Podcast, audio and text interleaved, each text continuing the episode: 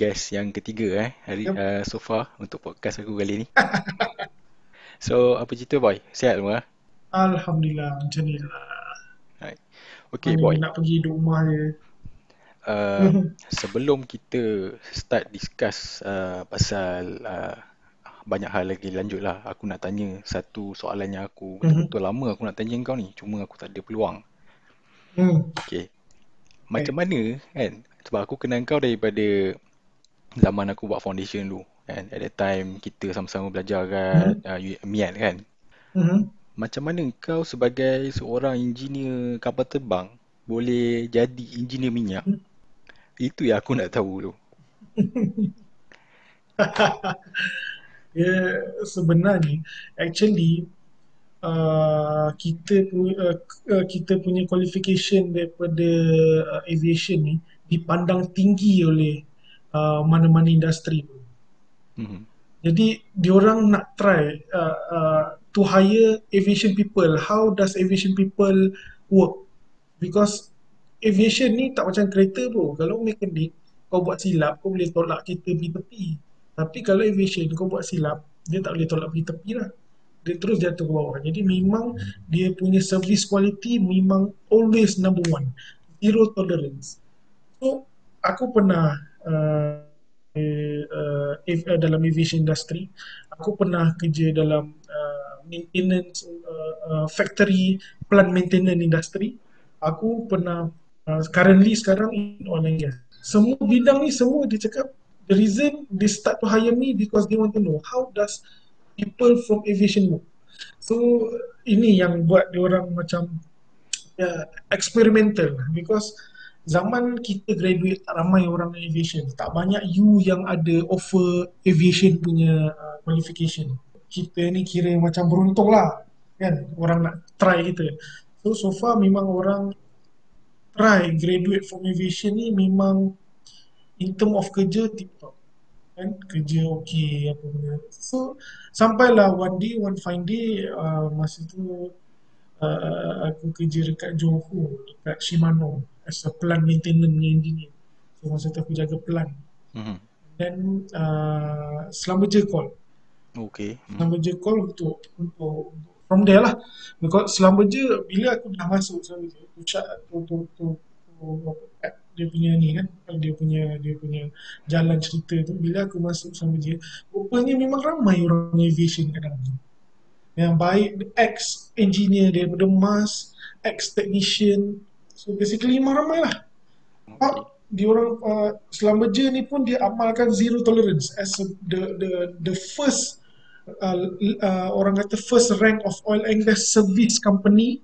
Dia orang memang amalkan macam mana aviation amalkan iaitu zero tolerance zero mistake everything must be perfect so that is why they number one until now lah so basically they hire a lot of aviation people until now pun sekarang pun ramai je junior kita senior kita masih lagi ada dalam company tu lah so except macam aku aku ni jump around lah because dah tak larat dah nak pergi overseas lah dah Hmm. family apa semua kan so aku jump around jump around with local company lah Tu lah boy. Uh, kalau kalau kau masih uh, kalau kalau kau masih ingat kan. Uh, dulu uh, lepas hmm. kita habis uh, study apa semua kan ingat tak? Uh, kita pernah jumpa sekali dekat KLIA at that time kita ada lepak lah sembang walaupun tak lama sebab aku kena boarding plane kan. Hmm. at that time betul uh, kau betul bekerja dengan company apa? Maksud aku dengan selama je oh dengan sama je bukan dengan airport at that time?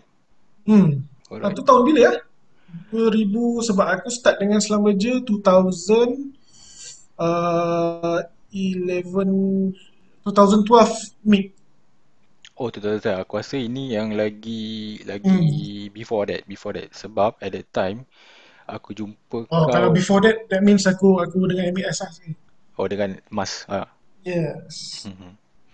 Oh menarik boy sebab uh, yelah in kita pun uh, lama tak jumpa tak sembang semua kan jadi uh, itulah kita pun dah macam walaupun Hmm. kita lama tak jumpa kan face to face tapi kita banyak lah macam aku pun tahu pasal kau punya live uh, mostly thanks to Facebook lah kan Hmm. uh, jadi uh, jadi boy uh, kiranya uh, apa yang membuatkan macam kau rasa lah yang oil and gas ni adalah kau punya uh, destination of uh, career yang kau pilih untuk orang kata settle down with this uh, oil and gas lah. Ha, oil and gas ni. Nak cerita dia, nak cerita pun sedih je. uh, basically, macam mana kita, kita ni, bukan kita lah, rasanya most of people in the world pun thinking of the same thing. Lagi kereta berjalan guna minyak, lagi itulah ada oil and gas. Hmm. So, oil and gas takkan pernah jatuh kalau dalam orang oil and gas ni kita panggil black black uh, apa ni black gold black gold oh.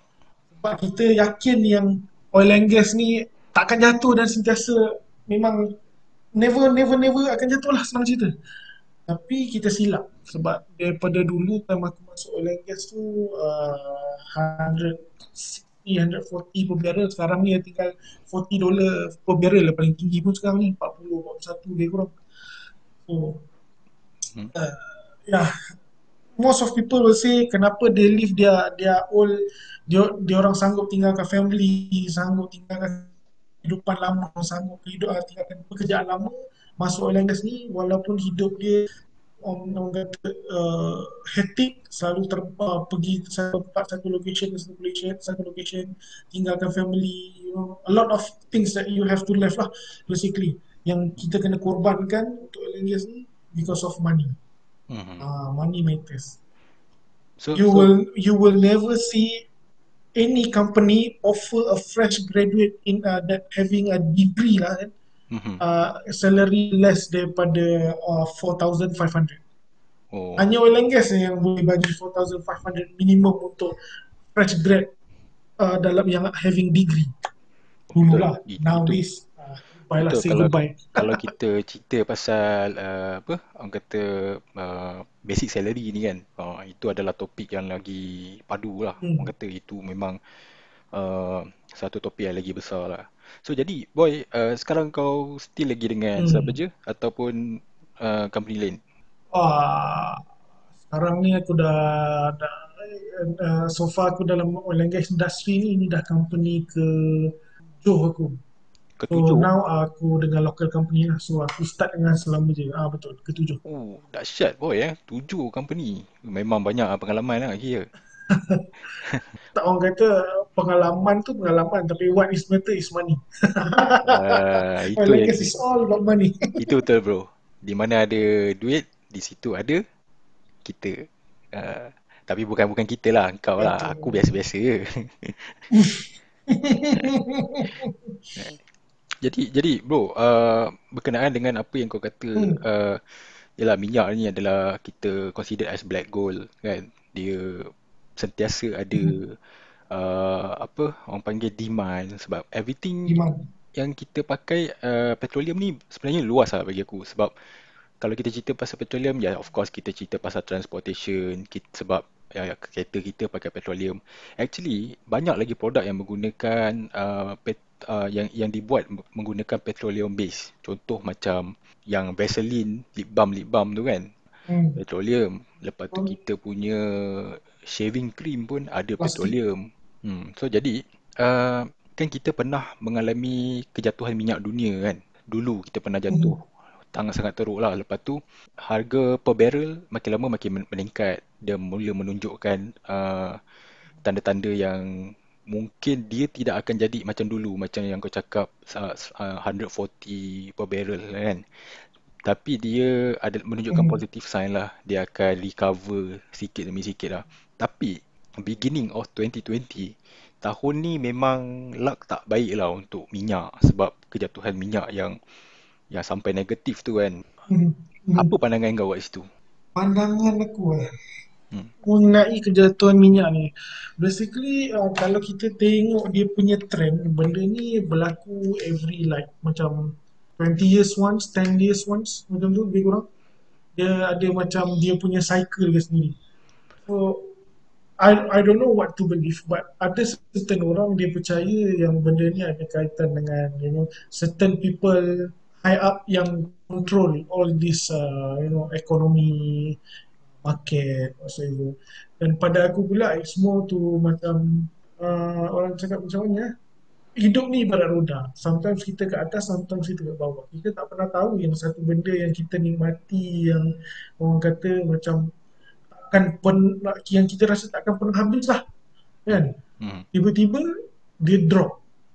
Macam oil and gas sendiri. Sedangkan hari-hari minyak orang pakai minyak. Sedangkan hari-hari orang pakai uh, uh, apa produk plastik hari-hari orang pakai benda-benda makeup ni mas apa benda yang uh, yang yang yang gunakan petroleum base ni hari-hari orang guna. Tapi still jatuh. Hmm. so dekat situ pula kita boleh uh, uh, tengok dari side of uh, oil and gas punya business ni. So basically oil and gas ni kalau kita tengok kita kita nampak ada beberapa sekutu oil and gas macam OPEC kan hmm. so OPEC OPEC yang mana kontrol uh, oil and gas uh, yang major yang uh, major negara yang memain uh, memain oil and gas so basically the key of uh, oil and gas punya price ni di tangan dia orang hmm. So bila diorang ada pergolakan antara uh, uh, negara, so negara-negara yang besar ni mula bersaing dalam sudut uh, uh, perang ekonomi minyak. So, hmm. ekonomi minyak ni main dia mainkan peranan yang besar dalam ekonomi semua negara yang ada petroleum. Sebab kebanyakan negara-negara yang ada petroleum ni sumber petroleum menjadi industri utama yang mengenerate duit untuk negara luar. Hmm. Sumber ekonomi lah kita boleh cakap lah. So, uh, bila berlakunya uh, war trade antara, uh, antara uh, uh, petroleum punya uh, Uh, countries ni uh, especially bila US team up Middle East China team up with Russia. So diorang akan gunakan petroleum sebagai perang. So for example uh, they agreed okay okay this region untuk keluarkan berapa persen? That region keluarkan berapa persen? So when ada war ni dia akan meningkatkan pengeluaran. So indirectly bila dia tingkatkan pengeluaran uh, dia akan jadi lambakan petroleum dekat pasaran. Bila ada lambakan petroleum dekat pasaran, harga petroleum secara tak langsung akan jadi murah. Mm-hmm. Ditambahkan pula oleh negara-negara yang tengah ber, yang yang tengah berperang macam uh, contoh Syria, uh, Iraq yang mana ada pula uh, black market dalam dalam uh, industri oil and gas ni. Oh. So, orang black market kan apa yang tinggalan-tinggalan uh, minyak yang lama tu kan? Uh, plan-plan yang lama yang masih lagi produktif tu uh, milisha pergi take over orang jual black market. Jadi berlakulah lambakan uh, uh, sumber petroleum ataupun black gold ni dalam market. Bila terlalu banyak permintaan kurang. Kalau kita tengok trend dunia juga permintaan permintaan memang makin lama makin kurang kalau kita tengok sebab banyak uh, uh, benda yang towards green sekarang. Hmm banyak benda macam uh, green car dan uh, kita uh, sumber elektrik pun banyak uh, guna daripada uh, sumber hidro, hidro pangan daripada angin dan macam-macam. Ya, yeah, that's uh, it lah. That's my opinion. Okay, uh, menarik bro. Memang aku aku sangat setuju lah apa yang kau uh, cuba point out macam mana uh, trade minyak ni berfungsi dalam skala yang lagi lagi besar lah. Sebab kalau kita tengok bro, pada uh, April hari tu kan, uh, kejatuhan minyak ni kita boleh tengok tau. At that time uh, aku ingat lagi uh, satu hari tu dalam bulan April tiba-tiba uh, aku dapat message uh, penuh lah dalam aku punya WhatsApp. Uh, yang kata minyak negatif lah apalah semua kan. At that time memang aku rasa macam hmm. biar betul kan? Jadi aku pun dengan uh, curiousnya aku pun buka lah aku punya laptop aku check uh, WTI West Texas Intermediate punya price at that time uh, lepas tu memang memang negatif. Memang jatuh bawah pada negatif. Jadi benda ni tak pernah jadi kan sebelum ni. Jadi aku macam uh, terfikirlah eh apa akan jadi kan kalau macam negatif ni kan. Lepas tu ada jugalah yang aku dengar dekat uh, Facebook. Oh adakah lepas ni kalau kita tuang minyak uh, instead of kita bayar uh, kita pula dibayar kan? Macam mana bro? Konsep macam tu. Adakah kau rasa benda ni satu benda yang apa uh, agak lawak lah benda ni kan.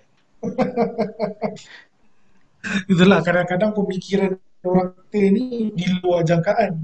Sedangkan kita masuk toilet pun kena bayar. Ini kan lagi pergi si minyak.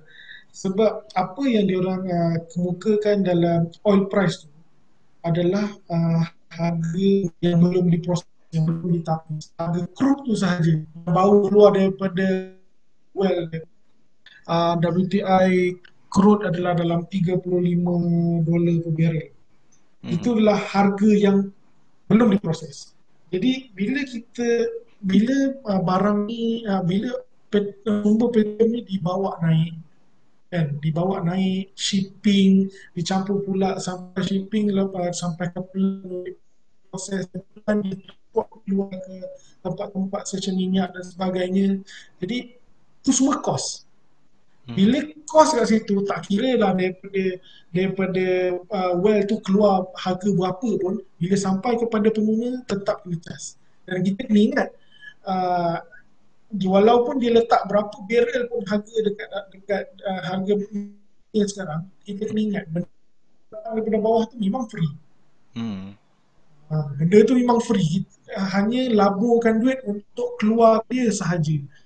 Jadi harga yang dalam yang kita tengok ni adalah harga raw.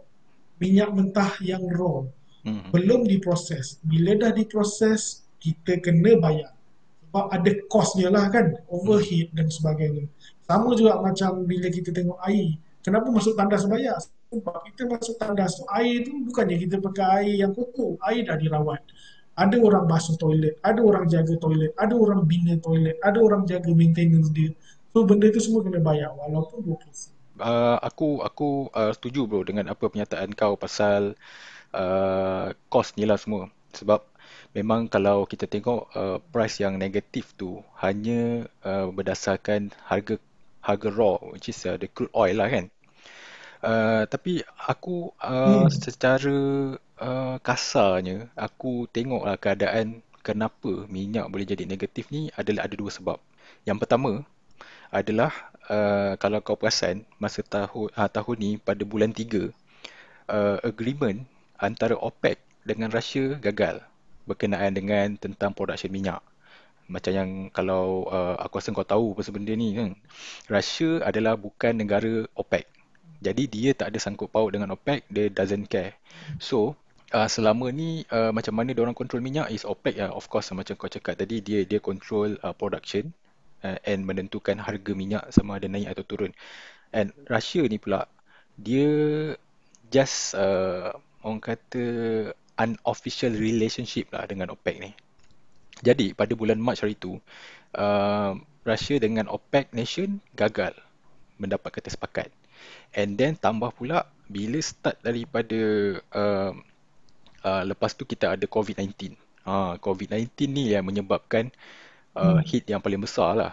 Sebab at that time, hmm.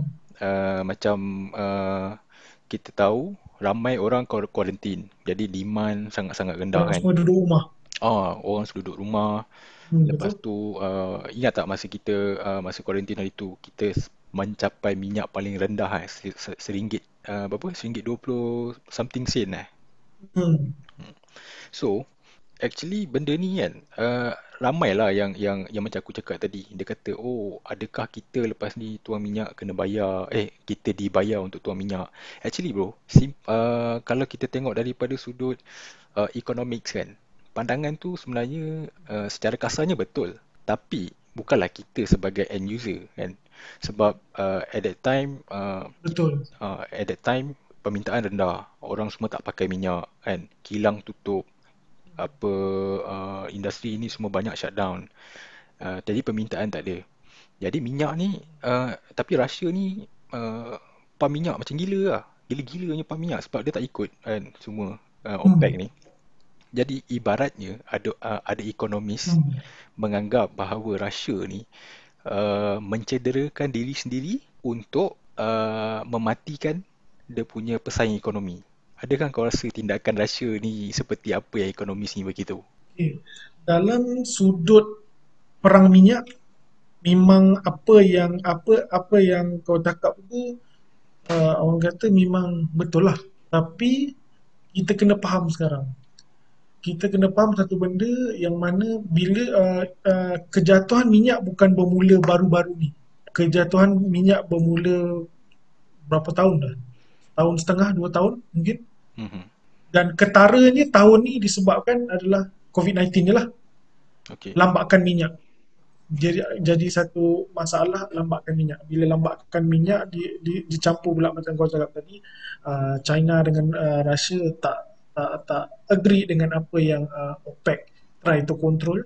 Diorang keluar macam normal sedangkan OPEC terpaksa keluarkan sangat parah sangat-sangat rendah sampai hampir menjunamkan ekonomi diorang sendiri juga lah. So kita kena faham satu benda uh, kebanyakan negara termasuk Rusia sendiri diorang punya industri oil and gas bukan industri utama lagi. Mm-hmm. Macam mana juga Malaysia. Dulu kita kata Malaysia ni industri utama adalah oil and gas. Cumanya sekarang di, selepas uh, dalam tempoh setahun dua tahun ni selepas kejatuhan minyak dalam tempoh setahun dua tahun ni sebelum COVID-19 datang ni banyak negara sebenarnya dah switch di orang punya uh, uh, industri utama sebagai contoh Malaysia dah switch industri minyak sebagai industri utama dulu ditukarkan dengan industri uh, minyak sawit. Hmm. So Malaysia dah tukar. Dan negara-negara lain, kebanyakan negara sendiri termasuk US sendiri pun benda yang sama.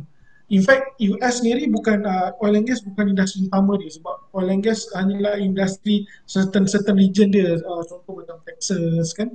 Hmm. Uh, itu adalah kawasan-kawasan yang banyak minyak dia bukan industri utama negara dia orang. Macam China sendiri, uh, oil and gas pun bukan industri utama sebab industri utama dia orang adalah dalam pemprosesan dengan uh, industri pembuatan. Jadi banyak negara yang dah tukar ataupun dah switch uh, dia punya business model untuk negara orang awal-awal lagi. Mm-hmm. Kecuali negara-negara teluk. Oh. Negara-negara teluk ni masih mengharapkan oil and gas untuk ekonomi negara. Itu pasal bila mana ada limpahan uh, petroleum, negara, uh, negara ataupun region utama yang akan terkesan dengan oil and gas adalah negara teluk. Dan kalau kita perasan, itu sebablah negara teluk sekarang, dia sedang cuba menukar dia punya ekonomi towards tourism. Dan hmm. dari situ kita faham kenapa adanya macam uh, bandar besar macam Dubai yang kita macam 10 uh, 20 30 tahun lepas uh, orang kata hanyalah uh, uh, gurun kan? Mm-hmm. uh, tanah pasir. Sekarang ni uh, padang pasir. Sekarang ni dah jadi bandar-bandar besar. Dan macam tu juga apa yang berlaku di Saudi sekarang. Kenapa uh, dia punya pemerintahan muda pemerintahan baru sekarang cuba uh, me, uh, meliberalkan uh, dia punya negara uh, dia melonggarkan sikit uh, uh, sudut uh, keagamaan daripada negara dia orang supaya untuk dia orang attract tourism untuk ekonomi negara. Well untuk uh, negara dia orang ni sebenarnya dia orang tak banyak pilihan. Negara dia orang ni memang tak banyak pilihan. Dia orang ada duit, lambatkan duit, lambatkan petroleum. Tapi dia orang tak dia orang lambat membuat pembangunan. Tak macam uh, UAE, Bahrain, uh, uh, dan juga uh, Dubai yang mana upfront dia orang lebih uh, dahulu membangunkan negara. Macam Saudi ni lewat sikit lah. Membangunkan negara bukan dari sudut uh, moden apa benda. Membangunkan negara maksudnya dari sudut kemudahan dan keupayaan tourism tu sendiri. Uh, dia orang nak tarik orang contohnya orang US kenapa Mak Salih nak datang Arab? Kalau orang datang kalau orang uh, orang Malaysia datang Arab Saudi kita tahu dah uh, untuk bekerja, untuk pergi umrah, pergi haji kan. Hmm. Tapi kenapa Mas Ali nak pergi sana? Tak ada sebab. So diorang kena bagi sebab untuk Mas Ali, Mas Ali untuk tourism-tourism, untuk turis-turis datang negara diorang untuk bercuti. Menjadikan sumber ekonomi uh, utama diorang in future nanti. Okay. So jadi uh, maksudnya kat situ bro, uh, apa yang kau gambarkan adalah um, negara-negara yang sebelum ni yang memang heavily rely dekat oil and gas activity perlu mencari alternatif dengan diversify dia punya uh, economic uh, income. Adakah macam tu bro? Yes, betul. Itulah macam orang kena cari satu alternatif. Tak boleh mengharapkan satu resources ataupun satu sumber ekonomi saja. Mm-hmm. Okay. Uh, baik bro. So, uh, balik kepada uh, macam uh, minyak tadi kan. So, uh, minyak ni kalau in, in, in economic perspective, dia uh, didagangkan melalui future contract. Betul? Betul? Okay. So, jadi uh, apa yang uh, menyebabkan uh, price tu jadi negatif kan? Sebab memang kita tahu before this uh, memang uh, di uh, minyak ni memang didagangkan uh, melalui uh, future contract. So banyak uh, spekulator-spekulator yang mengambil mengambil peluang untuk membeli dan memperdagangkan minyak secara uh, membeli uh, berdasarkan kontrak. Sebagai contoh ah, for example uh, contoh macam aku, aku sebagai spekulator kan. So aku set term dengan satu oil producer untuk membeli 10,000 barrel minyak pada kadar 30 dolar bulan depan. Uh, contoh. So, apa yang jadi? So, bila sampai ke bulan depan, kan, selagi mana kontrak tu masih valid, kalau harga minyak jatuh daripada 30 dolar, contoh let's say um, bawah daripada 30 dolar, so apa yang jadi adalah aku kena bayar oil producer. So, tapi kalau harga minyak melebihi kontrak aku, aku set kontrak 30 dolar per barrel. Tapi kalau harga minyak naik daripada 30 dolar, all producer yang akan bayar kepada aku. That's that's how the speculator uh, kaut untung dekat future contract. So apa yang hmm. jadi pada uh, awal uh, tahun hari tu masa bulan April uh, dia orang dah set terms macam biasa untuk uh, purchase uh, minyak secara future contract. Tapi at that time harga minyak jatuh kau-kau punya and dia orang terpaksa uh, bayar kepada oil producer sebab dia orang dah set the terms kan. So, minyak ni apa yang menarik kan? Okay, let's say aku uh, macam aku tadi lah, aku dah set 30 dolar kan. So, minyak harga turun. Jadi aku kena bayar dekat uh, oil producer berdasarkan apa yang aku dah set term tadi.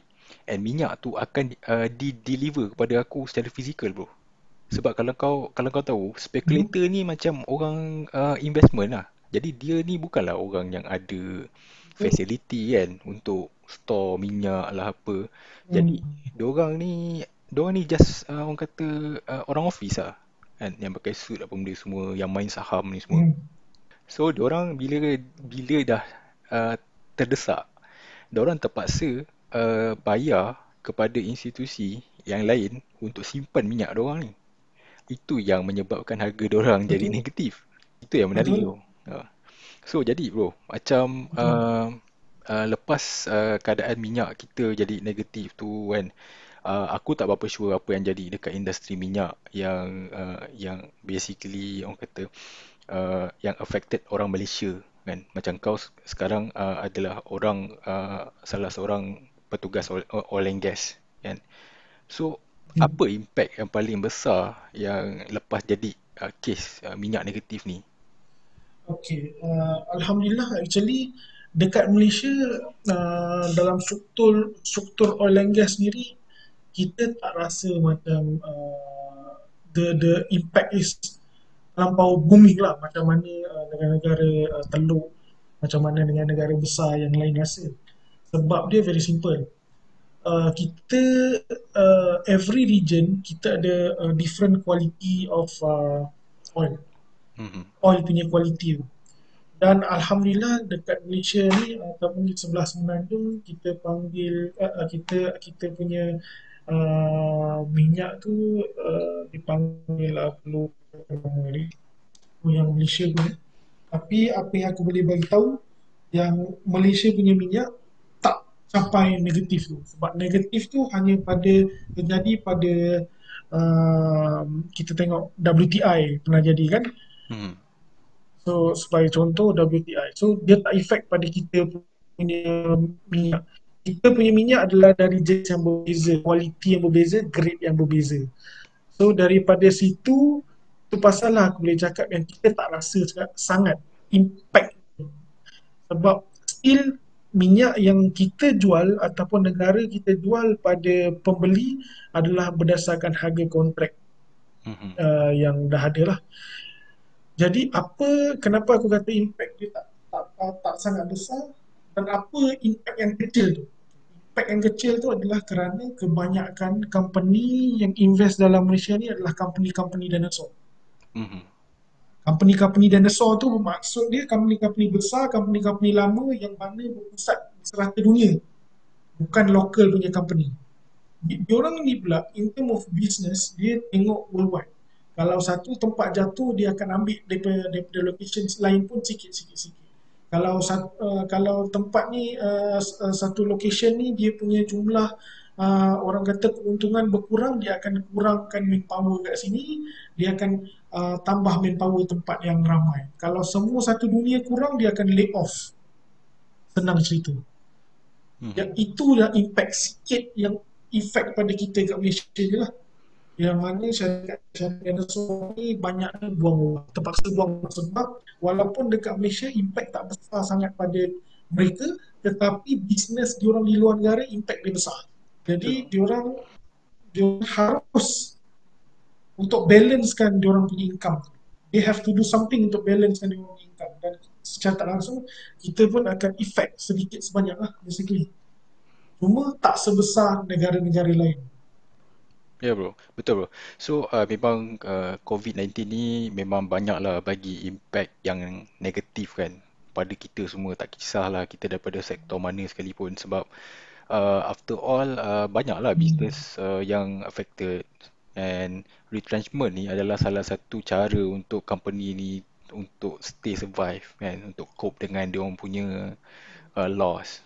Even uh, macam hmm. aku sendiri pun dalam sektor um, aku bukanlah daripada sektor pembuatan kan dia tak ada ni pun semua kita ni daripada hmm. segi sektor teknologi maklumat pun uh, ada jugalah mengalami uh, retrenchment walaupun taklah separah uh, company manufacturing kan kalau company manufacturing aku dengar hmm. memang banyak lah retrenchment lah sana sini sampai ada yang tutup uh, company pun ada so bercerita pasal hmm. retrenchment bro uh, news uh, pada minggu ni uh, aku ada baca news pasal Malaysia Airlines kau punya company lama uh, company kesayangan mengimbau kenangan lah so aku ada baca news dia kata uh, apa uh, Malaysia Airlines pun dah mula uh, menawarkan VSS kepada staff-staff dia lah.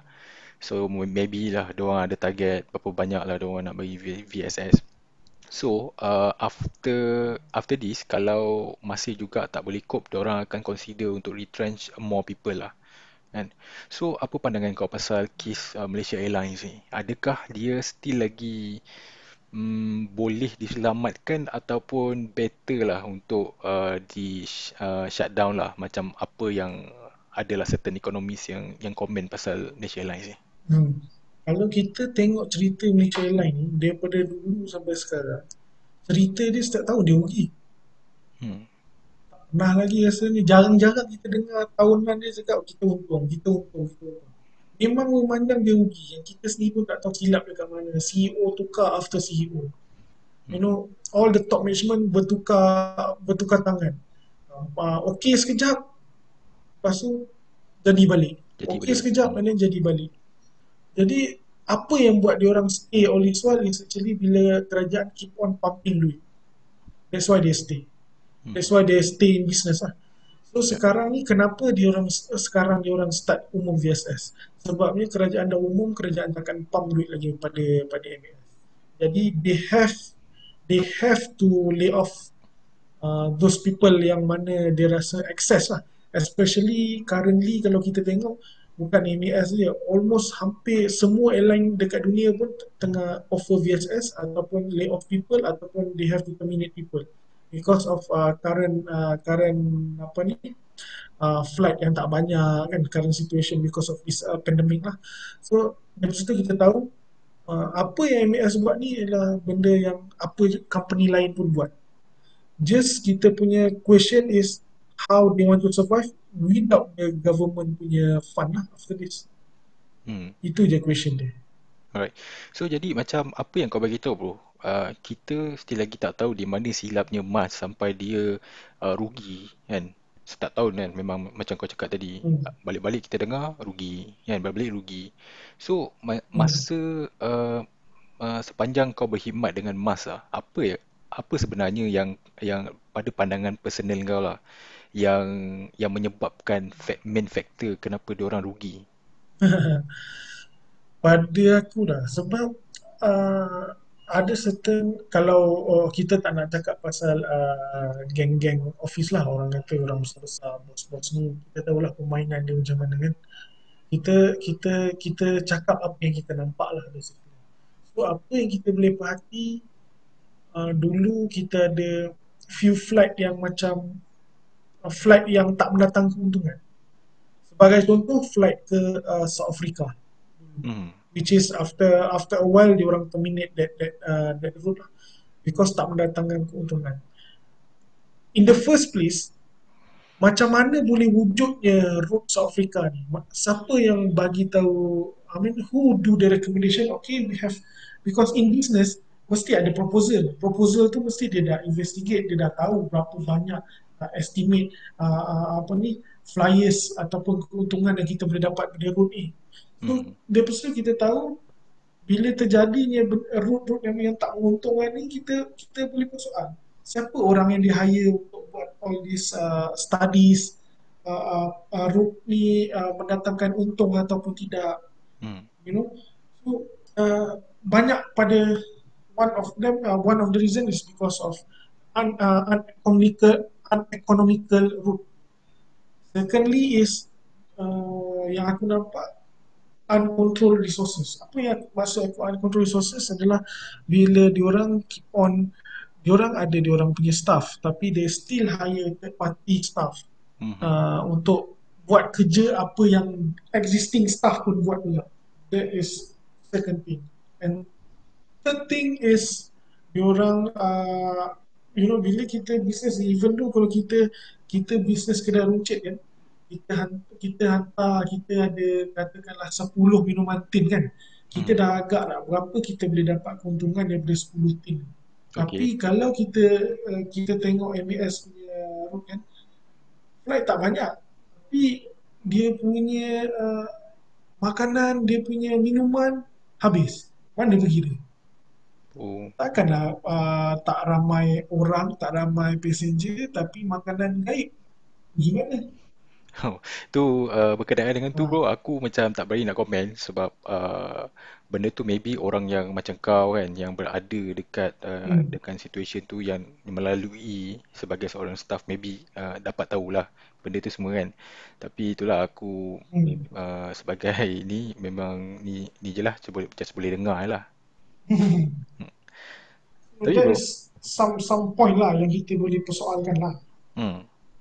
So bro, lagi satu uh, yang perkara perkara yang yang menariknya pasal Mas ni kan. Uh, bulan ni keluar news pasal uh, dia punya subsidiary airlines which is Firefly. Ada pendapat hmm. yang mengatakan kan sebab uh, kalau kita tahu kan macam kita tahu lah Mas ni uh, dia operate on the premium segment. Uh, dia punya flight uh, hmm. premium lah compare dengan Firefly. Firefly ni hmm. just uh, domestic okay. flight. Dia pun pakai turboprop. prop Lepas tu dia ni pun just uh, low cost kan macam Asia. Ada uh, cadangan yang dikemukakan kan untuk uh, Malaysia Airlines ni uh, diserap masuk ke dalam Firefly. So maksudnya dia nak bubarkan premium segment business dia orang dan instead dia orang fokus dekat domestic uh, domestic business. So pada pandangan dia orang ni akan bagi satu uh, Uh, challenge uh, compete dengan uh, AirAsia. Adakah kau rasa ini adalah tindakan yang betul ataupun tindakan yang kurang tepat? Well, pada aku, kita need an airline to representing Malaysia in, internationally. So pada aku, we still need MAS to be uh, to be uh, existing in the business. Mm-hmm. But how we want to manage? That is the question. Because uh, MES is actually one of the pride for Malaysia, you know. Bukan Firefly. Mm-hmm. Bukan Berjaya Air, bukan airline lain. MES is. Every time there's last time masa aku kecil-kecil kan, orang cakap pasal pasal airline ni orang semua orang cakap, oh aku mau nak jadi pilot MES, so aku mau jadi crew MES. Everything is MES. Tak pernah orang sebut crew airline lain. oh, ya betul. Well, MES is the brand of Malaysia itself. how how you want Firefly I mean MAS untuk masuk Firefly untuk buat domestic flight then who will represent us internationally then uh, who do you expect to to to be uh, to which airline do you expect to make KLIA as their main base hmm. if not MAS Ya bro. Macam macam aku setuju macam apa yang kau cakap yang uh, Malaysia Airlines ni merupakan simbol kebanggaan negara kita kan. Sebab yalah kita hmm. memerlukan ya kita ada Malaysia Airlines, nama pun Malaysia Airlines. Kan kita patut hmm. banggalah sebagai orang Malaysia kan kita ada airlines. Tapi uh, okey, uh, kalau kita bercakap tentang uh, pengalaman fly sendiri ya personally macam aku contohnya. Uh, aku banyak travel menggunakan flight uh, pergi mana-mana pun aku banyak travel lah even domestic ataupun ke luar negara kan. Hmm. Kalau uh, pada pandangan aku lah, kalau domestic aku akan pilih Air Asia. Satu sebab kos. Uh, hmm. Satu sebab kos, satu lagi uh, domestic uh, kalau uh, kalau kita bercakap tentang domestic flight bagi aku uh, Air Asia uh, dah well covered dah. Kan? So far dia dah well hmm. covered so kita tak ada masalah untuk pergi anywhere lah dalam Malaysia ni compare to Malaysia Airlines. Lagi satu kalau contoh macam kalau uh, kita bercakap tentang uh, flight ke luar negara lah. Kalau still lagi dalam Southeast Asia ni bagi aku uh, still uh, um, Air Airlines boleh kata sebab dia ada apa Air, Air, Air Airlines uh, uh, sorry Asia Asia X. X. Yes. So uh, reason dia adalah cost juga. And ini ya main reason kenapa uh, mas uh, banyak rugi kan? Even kalau contoh kalau kita nak nak tengok kalau contoh or uh, kalau kawan kita ke apa okey contohlah dia orang nak fly ke somewhere Europe ke apa dia orang lagi prefer ambil uh, airlines contoh uh, Emirates ataupun uh, Etihad contohnya. Sebab cost dia lagi rendah and dia orang lagi well known lah. Better service. Ah yes service. So uh, adakah uh, ini yang menyebabkan Malaysia Airlines still lagi uh, mencatatkan kerugian tahun demi tahun bro? Well, kita boleh assume that way. Tapi in reality rasanya orang yang yang macam ya kita yang banyak travel ni yang tahu. Kita boleh kita boleh rasa in term of uh, service berbeza. Aku pernah naik Qatar, aku pernah naik KLM, aku pernah naik Emirates, aku pernah naik Malaysia Airlines of course. Aku pernah naik Asia. Mm-hmm. Tapi is MAS punya service the best? No. Kita boleh cakap no. Kan? Mm-hmm. Uh, even uh, dia punya food pernah uh, ini bukannya benda baru because we are talking about airline yang yang representing Malaysia yang dah exist since dulu lagi way before kita lahir pun lagi maknanya airline ni memang dah ada so pengalaman dia well known worldwide so aku rasa bila we have this kind of airline yang orang kata one of the big giant in aviation industry, they should know their standard in term of uh, service, in term of their products, in term of how they want to, to you know, uh, to which route yang diorang boleh maintain for their business. Mm-hmm. And then kalau kita tengok kan, for Malaysian, actually most of Malaysian kisah pun berbayar lebih asalkan berpadanan dengan servis. Mm-hmm. Kan? Sebab kita kita ada kita sendiri on the ground kita sendiri ada pilihan antara um, beli baju bundle dengan beli beli baju kapaksen.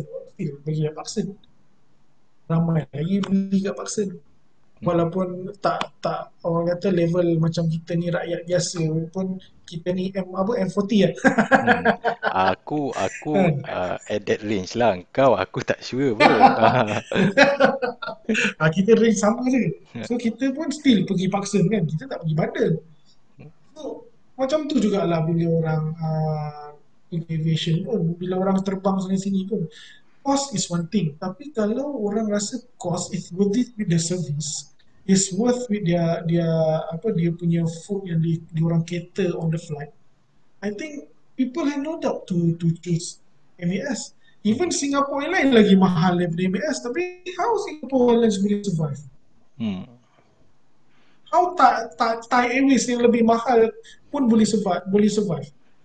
Because first if it's, first is their service secondly makanan yang diorang serve pun much more better than this kita pernah satu orang komplain ada chef terkenal komplain pasal kita punya MAS punya makanan. Is lower standard than apa yang AHA serve. Walaupun AHA tu disuruh bayar tapi even though kau bayar makanan dia plus ticket flight still lebih murah daripada kau ambil uh, flight uh, MAS kau dah kau dah seru nama-nama uh, chef terkenal ni. Aku uh, podcast ni ini episod 3 bro episod yang sebelum ni pun banyak tau. Hal apa orang kata uh, challenge challenges kan. Kalau tak hati-hati memang aku kena ni uh, tapi bro memang betul bro aku itu cakap, pasal itu pasal kita kena stay anonymous. Kita kata uh, chef terkenal kita tak mention nama. Stay anonymous eh, bro. So uh, tu lah bro. Aku pun macam aku setuju dengan kau lah kan. Benda sekarang kan bukannya benda ni baru jadi atau uh, benda baru jadi kan. Kalau macam hmm. contoh lah kita ambil lah 10 tahun yang dulu lah. Kalau kau tanya orang-orang pun kenapa, eh kenapa kau tak fly Malaysia Airlines kan? Semua cakap uh, buat apa aku nak pakai Malaysia Airlines kan sedangkan ada lagi airlines yang lagi murah kan. Bagi aku lah, hmm. pada pendapat aku uh, majority orang memilih airline sih satu is price bro sebab tu kalau kau tengok memang hmm. uh, orang akan pergi bercuti bukan sebab destination bro sebab flight ticket availability yang murah sebab tu aku kadang-kadang pelik juga lah macam adakah uh, Malaysia Airlines ni terlalu ignorance? Uh, dia tak tahu uh, yang kehendak orang ni dia nak nak some, something yang affordable kan? Uh, sebab kalau kita tengok pun macam contoh paling senang pun flight aku lah ke daripada sini ke ke apa ke Kuching contohnya. Harga dia compare dengan AirAsia satu per tiga maksudnya maksudnya Asia Asia tu adalah satu per tiga daripada tu buat apa aku untuk nak bayar banyak macam tu sedangkan aku boleh sampai destination uh, yang sama kan dan bagi kalau macam kau cakap pasal uh, service aku pernah uh, guna mask masa aku fly ke Moscow dulu tahun 2009. Hmm. At that time pertama kalinya aku naik mas. And surprisingly at that time aku tengok oh ini pertama kali aku naik mas ni aku nak tengok macam mana flight dia kan. Flight dia hmm. is very nice bro. Sangat sangat hmm. uh, bagi aku uh, boleh compete dengan ada international punya flight. Kan. Tapi hmm. so kalau macam kau cakap pasal service aku agak kurang um, kurang setuju juga sebab kalau nak kata servis tak elok kan aku rasa uh, hmm. at, at least pada pandangan aku pada experience aku servis dia okey uh, so. kalau tak servis dia akan berbalik kepada persoalan yang pertama tadi cost cost, uh, cost. Hmm. tapi uh, kita kena bear in mind juga uh, basically cost is for Yalah, traveller yang orang kata pergi holiday tapi kita kena bear in mind kebanyakan orang travel nowadays is for business trip Hmm. Business trip basically they don't care much about about cost because especially kalau kau yang boleh book sendiri you just want to something yang orang kata yang yang berbaloi untuk kau lah kan yang harga pun uh, so and so okay yang kau rasa pun kau selesa naik airline ni and uh, com- company will pay mm-hmm. tak kisah apa airline no doubt lah airline apa connect whatsoever company will pay So nowadays orang banyak travel flying most yang aku rasa is untuk kerja. Is because of kerja. Rather than bercuti lah. I mean kita tak tak, tak tolak yang yang orang still pergi bercuti but uh, I think most of the profit come from people yang travel because of this. Hmm. Okay, bro, macam macam macam aku tanya tadi, apa uh, pandang macam pandangan kau lah. Aku dah dengar pandangan kau yang uh, Malaysia Airlines ni adalah kita punya identiti negara. So jadi memang aku pun setuju lah. Dia adalah satu kehilangan yang besar kalau nama Malaysia Airlines tu sendiri dah hilang kan. kan? Macam macam yang hmm. dicadangkan dalam news yang aku baca yang untuk diserap masuk ke dalam Firefly tu kan. Tapi bro, uh, at the same time, bagi aku kita kena uh, be realistic lah. Sebab macam kalau kita tengok contoh lah, banyak je international uh, apa national flight lain yang pernah bankrupt kan contoh macam Japan hmm. Eh, Japan ada Japan apa Japan Airlines saya saya aku ke Japan United something like that pernah bankrupt uh, Italy pun pernah ada national airlines yang bankrupt uh, Air Italia Swiss Uh, pun pernah. uh, Swiss, Swiss aku tak berapa sure. Swiss ada eh? Ya, Uh, Swiss pernah. oh, ni antara yang famous lah. Macam contoh Jerman, Jerman ada Air Berlin dulu pun bankrupt. So, Hmm. uh, sekarang kita dalam dilema bro. Sama ada kita untuk mempertahankan pride kita dengan Malaysia Airlines ataupun terpaksa menangguh hutang ataupun kita terpaksa restructuring balik uh, Malaysia Airlines ni untuk uh, kekalkan uh, maybe lah kita punya national airlines. So adalah something yang bila kita bercakap tentang Malaysia ni oh kita ada uh, apa international uh, flight uh, nama dia Firefly ke kita tak tahulah sebab Firefly pun sekarang dia domestic kan. Aku pun tak tahu tak Hmm. sure apa plan orang. Kalau orang serap masuk uh, Malaysia Airlines adakah orang akan mula operate Firefly ni ke ke luar negara kan So, uh, pada oh, pada lah. Actually, uh, I think um, dalam masa pandemik ni, apa airline pun, apa airline pun, even macam Asia sekarang is having problem. Qantas pun sama. Basically, hmm. semua airline in the world pun tengah having problem.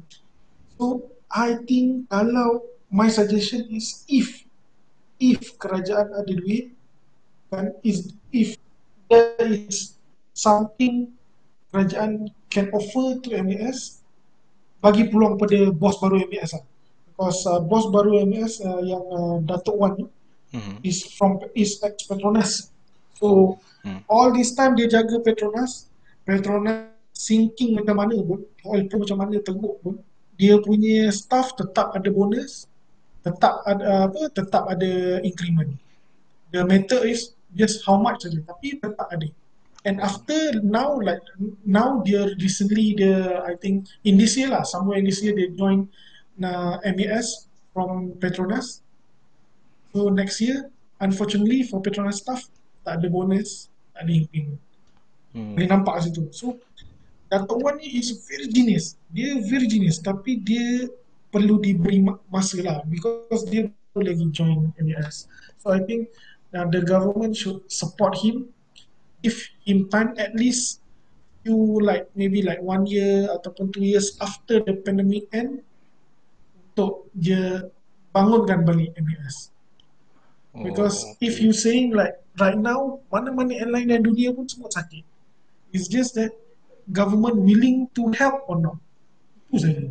Sebab MAS dia tak ada cara lain. Dia memang kena mengharapkan pada government dia. Like sebelum-sebelum ni. Tapi cu- currently in this situation memang is between orang kata hidup ataupun mati. They need the government. This this current scenario is worse than before. Hmm. Ya, sebab tu macam kalau uh, dulu memang kita government uh, banyaklah tolong Malaysia Airlines ni.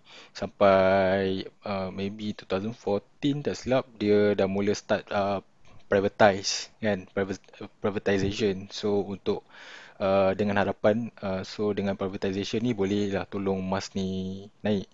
So uh, the conclusion is macam uh, kau still lagi berpendapat yang mas ni boleh diselamatkan dengan uh, ganti dia punya uh, top management dan juga uh, bagi masa.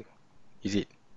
Uh, uh, aku punya aku punya conclusion on Musk is give them chance lah under their new boss. Okay. Alright Okay bro. Uh, okay, kita tutup lah kes mas ni. Aku pun dah uh, agak curious lah kan apa yang akan jadi pada Malaysia Airlines ni kan. Aku pun sebenarnya sayang lah kan. Kita dah ada elok-elok kan. Kita ada Malaysia Airlines. Takkan tiba-tiba uh, nak di ni kan, nak ditutup kan. Walaupun aku bukanlah uh, frequent flyer Malaysia Airlines kan. Uh, tapi kita sayang lah Hmm. kan identiti negara kita. So, Hmm. uh, bro, actually berapa lama dah uh, kau menetap dekat Sabah? Sabah kat mana? KK? Oh, sahabat kat KK kat bandar. Uh, since aku kahwin 2014. Hmm.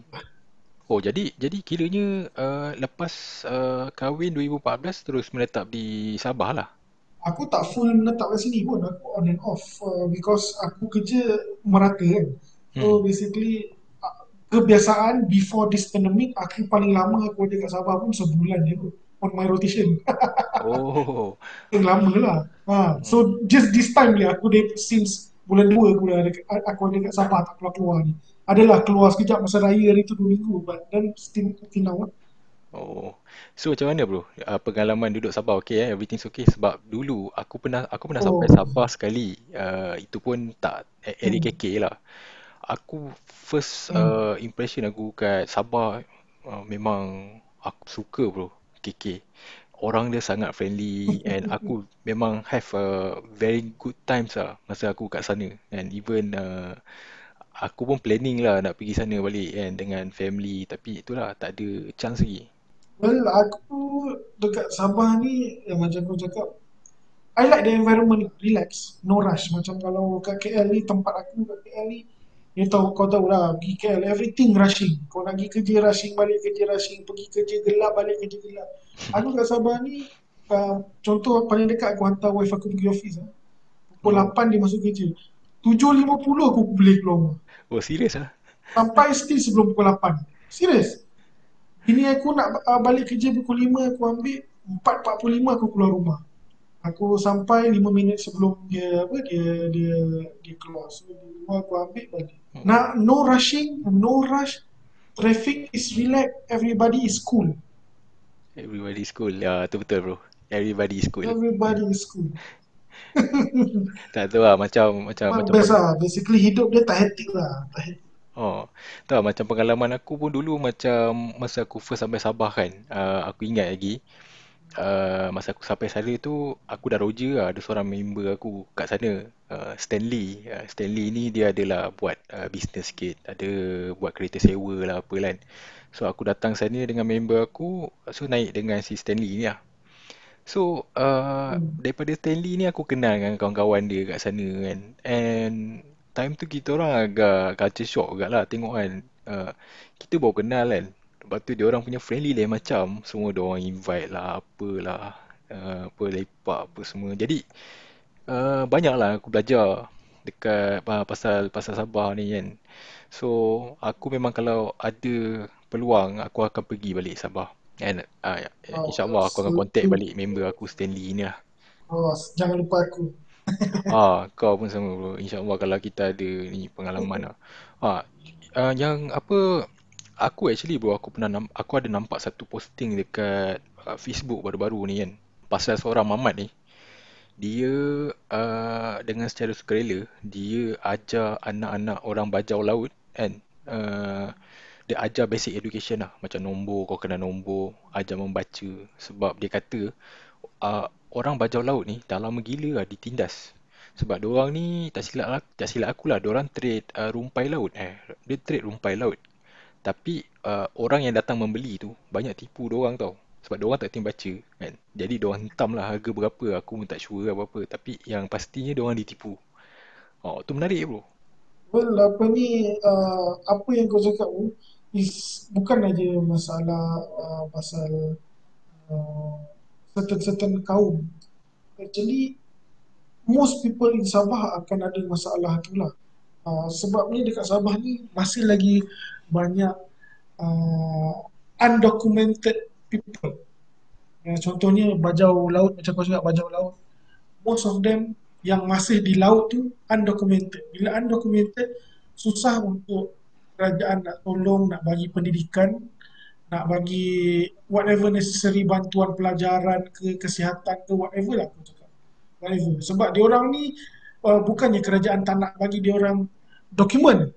Diorang sendiri yang tak nak dokumen tu sebab diorang lebih selesa hidup di laut, diorang boleh pergi dan balik sekitar ke, sekitar kepulauan uh, Sulu, you know, antara Filipina dengan Malaysia. Sebab diorang ada family kat sini dan diorang ada family kat sana. Dan diorang suka duduk dekat laut. Diorang tak nak uh, apa orang kata dibantu ke tahap tu lah basically. oh And pasal diorang ditipu ni macam aku cakap bukan diorang je sebab uh, mana-mana tempat pun ada orang baik, ada orang yang tak baik. Dan biasa yang dah menipu ni semuanya orang-orang yang ialah orang kata orang-orang uh, yang bos-bos toki-toki yang hmm. beli hasil laut. Sebab orang bajau laut ni bukan setakat bagi um, macam kau cakap umpan laut. Tapi hasil-hasil laut aku pernah nampak masa aku pergi sempurna dia orang dayung sampan dia orang pergi ke restoran-restoran tanya "Ah, ni ketam ah, berapa harga ni semua? Memang dia orang jual Cumanya macam kau cakap, dia orang tak tahu membaca. Berapa dia orang bagi dia ambil. Dia cakap berapa harga contoh RM50. Tapi berapa yang orang bagi tu dia tak tahu. Dia orang hanya akan tahu duit tu apa nilai dia tak seperti apa yang dia orang minta bila dia orang try beli barang. Oh. That's why masih lagi sampai sekarang kebanyakannya uh, orang orang yang golongan macam contoh bajau laut ni masih lagi mengamalkan trade. Contohnya kau bagi beras, dia bagi kau hasil laut sikit. Oh. Apa kau nak? Contoh kalau kau kau bagi dia Milo ataupun kau bagi dia minyak, dia bagi kau apa benda yang lain lagi. Dia orang trade macam tu. Dia orang lebih selesa trade macam tu sebab disebabkan dia orang selalu ditipu. Oh, jadi jadi yang macam um, orang-orang yang macam cakap-cakap ni yang masih lagi masalah apa ditipu disebabkan oleh tahap pendidikan ni semua masih ada di Sabah tapi at certain certain place lah contoh macam dekat tadi lah macam kat pulau-pulau kat tempat-tempat pedalaman ni lah. Betul. Oh, Betul. okey. Okey. Oh, menarik lah. Sebab bila aku baca posting uh, pasal Mamat tu kan, sebab uh, bila dia cerita pasal anak-anak bajau laut ni uh, still lagi tak ada pendidikan yang uh, formal kan. Jadi dia volunteer pergi. Aku pun rasa macam, oh rupanya macam ini eh keadaan uh, ni orang bajau laut. Sebab kalau before this memang kalau orang cakap pasal bajau laut, memang uh, pada fikiran aku uh, diorang ni sangat special specialty dia laut lah kan and diorang boleh bernafas lama Hmm. gila kat dalam laut kan uh, aku tak Hmm. tak tak tahu pula kan masalah yang diorang ditipu semua Betul sebab masalah uh, bukan masalah yang kita tengok masalah dia orang sekarang ni adalah masalah dia orang ditipu. Tapi sebenarnya masalah dia orang adalah, adalah lebih besar dari itu. Masalah dia orang adalah kenapa dia orang ditipu. Dan sebalik kenapa ditipu tu ada lagi kenapa, kenapa dan kenapa. Jadi benda ni semua berbalik-balik kepada uh, uh, uh, pada masyarakat, pada kerajaan setempat dan pada in- diri individu sendiri. hmm. Sebab kalau masyarakat willing nak tolong, kerajaan willing to tolong. Tapi kalau diorang sebagai individu, diorang tak nak, diorang tak perlukan pertolongan tu, kita tak ada hak nak paksa diorang. So uh, macam macam macam kau cakap tadi lah uh, maybe uh, kerajaan dah ada lah inisiatif untuk tolong apa semua tapi mungkin dia memilih untuk uh, stay lagi dengan keadaan keadaan sekarang kan tapi uh, kalau kita bercakap Hmm. tentang uh, a way of life kan uh, maybe yes kalau kita bercakap tentang uh, maybe pendidikan aku tak rasa orang akan uh, mentah-mentah kan tolak pasal pendidikan. Sebab aku rasa uh, dia orang pun tahu uh, sebenarnya education ni adalah penting kan. At least untuk generation yang akan datang untuk hantar, untuk anak-anak dia. Contoh bukti macam budak tadi lah. So bila dia Hmm. datang uh, volunteer diri dia untuk mengajar anak-anak bajau laut aku aku tengok dia diterima dengan baik kan oleh masyarakat setempat. Cuma mungkin kerajaan lah kena fikir cara lah macam mana kita nak approach dia punya cara macam mana uh, nak convince kan uh, supaya uh, apa boleh take part dengan apa yang kerajaan plan. So satu lagi mungkinlah kita boleh uh, maybe kerajaan boleh apa uh, set siapa yang pergi ke sana kan. Tak tahulah NGO ke apa kan yang boleh uh, support lah sikit NGO ni untuk pergi uh, instead of kalau kau pergi atas nama oh kerajaan Malaysia. So maybe benda tu lah kot yang yang spook orang ni. Macam uh, recently kalau kau perasan ada kisah yang pasal uh, pakcik uh, mendayung kejar polis marin minta bantuan. Kau ada tengok tak yang Uh, video dia tu? aku aku tak sure bro. Ada dekat Facebook ada viral beberapa hari lepas sebab sekarang dekat area sana uh, PKP yang diperketat kan so Mhm. basically dia orang tak boleh keluar langsung whatsoever and then pakcik tu kejar polis marin tu sebabnya dia kata kampung dia Hmm. Belum lagi sampai bantuan. Oh, uh, sepatutnya di kampung sebab kampung dia orang ni atas air atas laut. Hmm. belum dapat bantuan. Se- uh, sedangkan orang lain kampung lain semua dah dapat. Jadi banyak uh, netizen orang yang tak faham keadaan dekat Sabah ni salahkan government. Salahkan uh, apa ni uh, pemerintah. Kenapa dia orang ni masih tak dapat? Kenapa ada pilih uh, bubu ke apa benda? Sebenarnya kes macam ni bukannya salah kerajaan ataupun salah siapa-siapa pun basically benda ni disebabkan adalah uh, bila kita bercakap tentang uh, kawasan area berdekatan dengan sempadan antara Malaysia dengan Filipina ni, dia ada satu keunikan dia sendiri. Mhm. Di mana benda yang sama juga uh, yang kes uh, perang Lahad Datu dulu tu yang pasal suluk tu jadi pun berkaitan juga. Sebab apa? Diorang antara di Filipin dan di Malaysia dan diorang yang di laut ni, diorang ni bersaudara.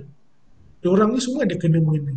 Dan bila diorang ni ada ada kena mengena bersaudara, ada antara diorang ni reject untuk ada kerajaan dari mana-mana Malaysia atau Filipin. Diorang selesa dengan mana diorang sekarang. Dan Mhm. kita nak halau dia ke mana? Kerajaan kita nak halau dia ke mana? Halau dia ke Filipin. Filipin ada hak untuk halau dia balik ke sini. Sebab dia bukan rakyat Filipin, bukan juga rakyat kita. Oh, okey. Dia ada ada adalah manusia yang tanpa kerajaan, yang bebas berada di lautan tu. Oh, dia just Itu pasal. dia just hidup freely macam tu lah. Yes, exactly. Itu pasal apa yang terjadi pada perkampungan Pak Kit ni adalah mungkin perkampungan uh, mungkin golongan diorang ni adalah golongan yang tidak berdaftar. Oh. Diorang tak dibanci, diorang tak didaftarkan. Jadi bila tak dibanci, tak didaftarkan, jadilah ada beberapa ada uh, golongan diorang ni ada 20 lebih family yang tak dapat bantuan ni. Sebab Hmm. bantuan ni dia bagi dan dikira dan atas bancian. Okey, berapa uh, kampung ni berapa orang banci kira. Cik ni punya kampung tersisih. Sebab apa? Sebab tak ada data dalam bancian. Mhm. Ha, itu masalah dia. Data tu tak ada. Data tu tak ada atas sebab apa? Kita tak boleh salahkan 100% pun ataupun ahli parlimen setempat tu. Hmm. Salahkan sama-sama. Sebab data tu tak ada sebab orang-orang yang tak yang stateless ni memang wujud di sempadan antara Sabah dan Filipina tu. Mhm. Diorang wujud. Diorang ni lebih arif lorong-lorong tikus ataupun jalan-jalan tikus atas air ni di sekitar perairan antara Malaysia dan Filipina ni daripada kita punya penguatkuasa anggota penguatkuasa sendiri pun daripada anggota ESCOM sendiri pun diorang ni lebih teliti diorang lebih tahu Betul lah bro. So uh, aku rasa tu macam maybe masalah ni maybe masalah ni kan boleh boleh uh, kita baik uh, kita perbaik lah kan. Mungkin start daripada pemimpin setempat lah. Mungkin dekat kawasan tu adalah apa dia punya uh, don ke apa yang boleh try untuk survey balik kan tempat-tempat ni semua and try untuk uh, daftarkan orang ni semua dalam database kan macam kau cakap tadi sebab bantuan tak sampai disebabkan oleh sebab tak ada database kan hmm. Okay bro. So apa plan kau esok? Kau ada apa-apa ni ke? Dan aku work from home ni work from home yang tak work yang tak kerja apa dah work from home tapi dia suruh aku work from home tapi aku suruh buat apa Tu pelik buat aku pun. Bila kau cakap work from home tu aku pun terbayang eh takkan boy gali minyak kat rumah. Dia suruh aku work from home. Aku lah apa kau lah apa tapi tak ada apa. Lah buka laptop tengok email hari-hari itu pun satu hari tak tentu ada satu email. Kalau ada email pun tak tentu yang berkaitan dengan aku. Tu Ha, tu aku kau bayangkan aku tak pergi aku dah tak turun aku tak pergi laut sing last kali aku pergi Januari hari tu aku balik 11 hari bulan 7 aku balik. Weh lama memang. sampai sekarang? Aku tak pernah keluar. Ha. Adalah hari tu bulan 5 ke? Ke bulan 4 aku kat Labuan. Patut aku naik uh, job dekat dekat Sarawak Water. Aku nak naik. Le- lepas tu tak dapat naik. Sebabnya uh, aku tak dapat nak kejar timeline. Sebab kan kena kuarantin 2 minggu. So bos aku Oh. fikir uh, dia cakap dekat Labuan boleh boleh boleh dalam masa tujuh hari lepas dapat result swab test dah boleh keluar dah. Hmm. Sekali swab test aku punya result lambat sampai. Dia lambat sampai aku tak tak dapat pergi job dah orang lain yang pergi dia hantar backup engineer pergi Miri terus untuk untuk Oh. uh, standby. So yang brother tu eh nak pergi yang jalan. Hmm. So So boy, uh, macam kau work from home kan. Jadi uh, macam hmm, bayaran apa orang kata gaji lah, apa benda allowance-allowance tu okey lah so far. Tak ada basic je. Oh. Basic still on. Hmm. Oh, offshore allowance tak ada lah. Offshore lah. allowance pun kalau ada pun dah dah menyedihkan dah. Sebab aku dah tiga kali potong lah. Oh ya ke? Daripada daripada 100% potong kepada 50%, 50% turun lagi potong 25% lagi. Dah tinggal 25% dekat aku. Hmm. Disebabkan this pandemic ni saja. Pandemik But ni kan. aku tak boleh juga. Ya, aku tak boleh lah juga nak macam nak keras sangat company aku sebab everyone is affected. Semua business pun affected. Aku faham lah, especially company local ni kan. Company Melayu ni aku faham sangat lah. Kalau bab-bab duit ni, management memang Melayu pun manage duit kan, terabur sikit. Yelah. So, aku macam ah, faham dah. Ni mesti management pun, uh, company pun duit tengah mengapur ni. Aku faham lah. Tapi, doesn't make any difference untuk aku pun sebab aku tak lagu kan. Jadi, Ya. whatever lah aku cakap. As long as basic aku kau tak kacau, sudah. Tu ya, tu, tu ya boy macam aku aku lepak dengan member aku hari tu kan. Aku sebenarnya boy daripada Hmm. PKP Hmm. sampailah uh, bulan ni aku tak pernah Hmm. melepak boy dengan member aku. Bulan ni dua minggu lepas, dua minggu lepas hari Sabtu. Itulah pertama kalinya boy dalam PKP uh, daripada start PKP aku melepak minum kopi dengan member aku. Uh, kita orang ada sembang pasal benda ni kan. Semua orang uh, Hmm. cakap cakap benda yang sama lah boy kata tak apalah dalam tahun ni memang business memang not doing good and selagi orang ada kerja pun orang dah cukup uh, bersyukur dah. Betul bro. Ma- nak Even macam company aku pun, un- believe it or not, company aku buka kedai grocery eh. Oh serius? Ah, diorang buka uh, uh, chain uh, apa ni kedai grocery sekarang ni ada dua ke tiga cawangan. Sebabkan PKP ni, diorang terpaksa buka kedai makan. Eh, buka buat kedai grocery. Yang diorang cakap, sekarang ni kedai grocery punya revenue lagi lagi tinggi daripada oil and gas punya revenue kata tak. Ah. Ta- Tapi grocery store uh, grocery store ni dia area Sabah lah. Ah, dia bilang aku dekat Sabah, dekat Sabah Sarawak ni aku seorang je. So Oh. akulah manager, akulah engineer, akulah segalanya dekat Sabah Sarawak. Hmm. Focal point. Uh, so company aku kat dekat dekat Semenanjung. So, yang kedai tu pun exist dekat Semenanjung. Sampai ke tahap tahap tahap macam tu company aku nak survive. Bayanglah. Bos aku cakap ini duit kedai ni bayar gaji kau ni. nasib baik dia tak letak kau jadi ni boy, uh, jadi tukang kedai kat depan tau. Aku aku aku takut apa? Uh, Mirul kau tolong survey sikit uh, area kedai lot-lot kedai dekat Sabah ni kita nak buka kedai kat Sabah. Mampus aku. Jadi kau kena running kan nanti.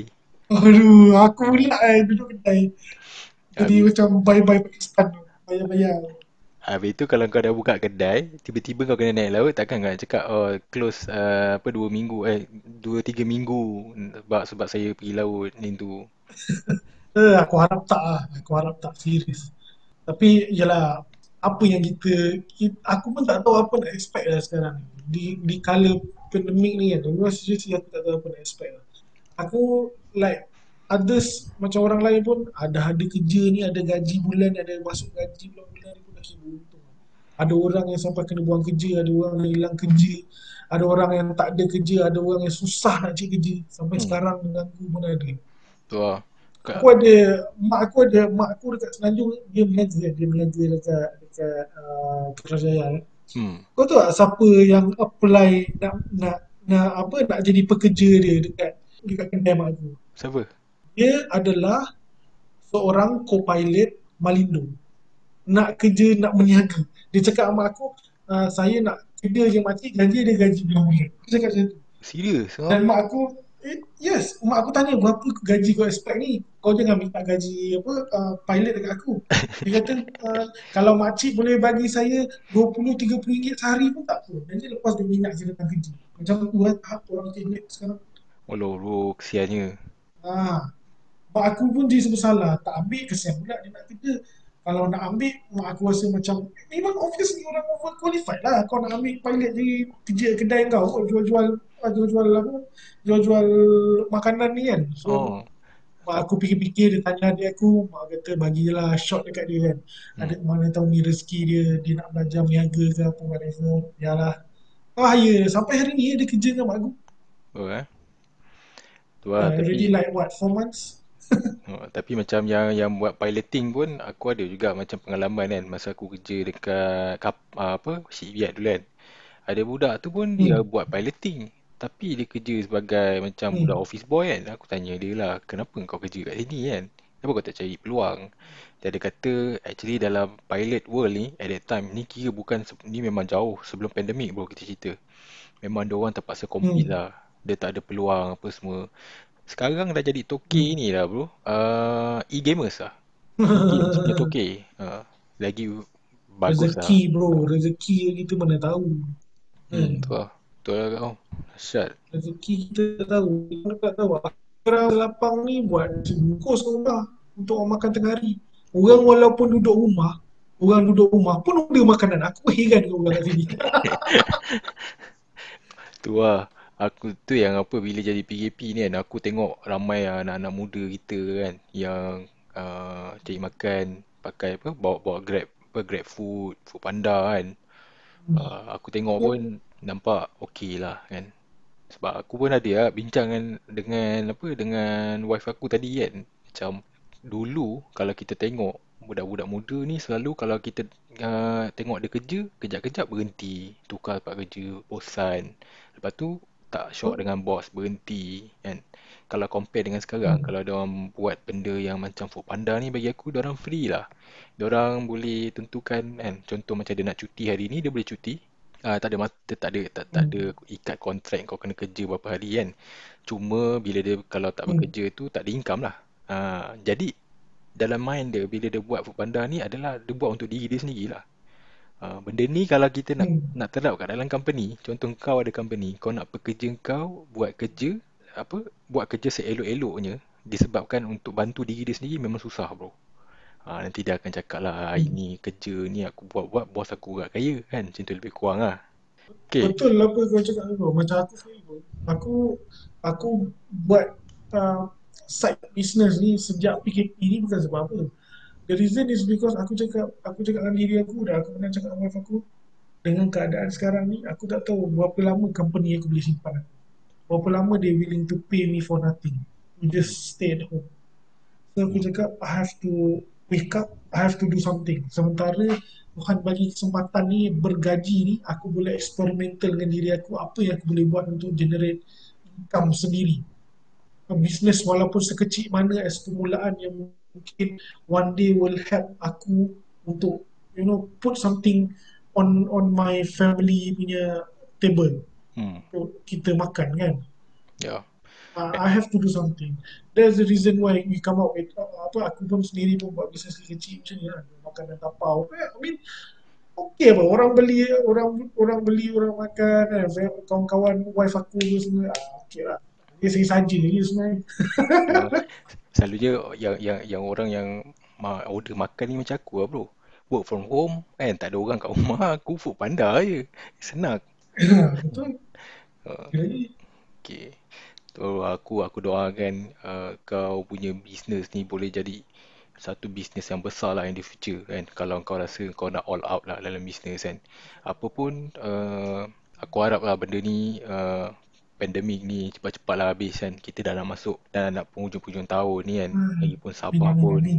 tu Okay bro, kita pun dah lebih uh, daripada 60 minit and actually banyak lagi benda menarik yang aku nak uh, nak cerita dengan kau ni. Ha, tapi kita make it simple. So maybe kita akan jumpa dekat podcast lain lah kan.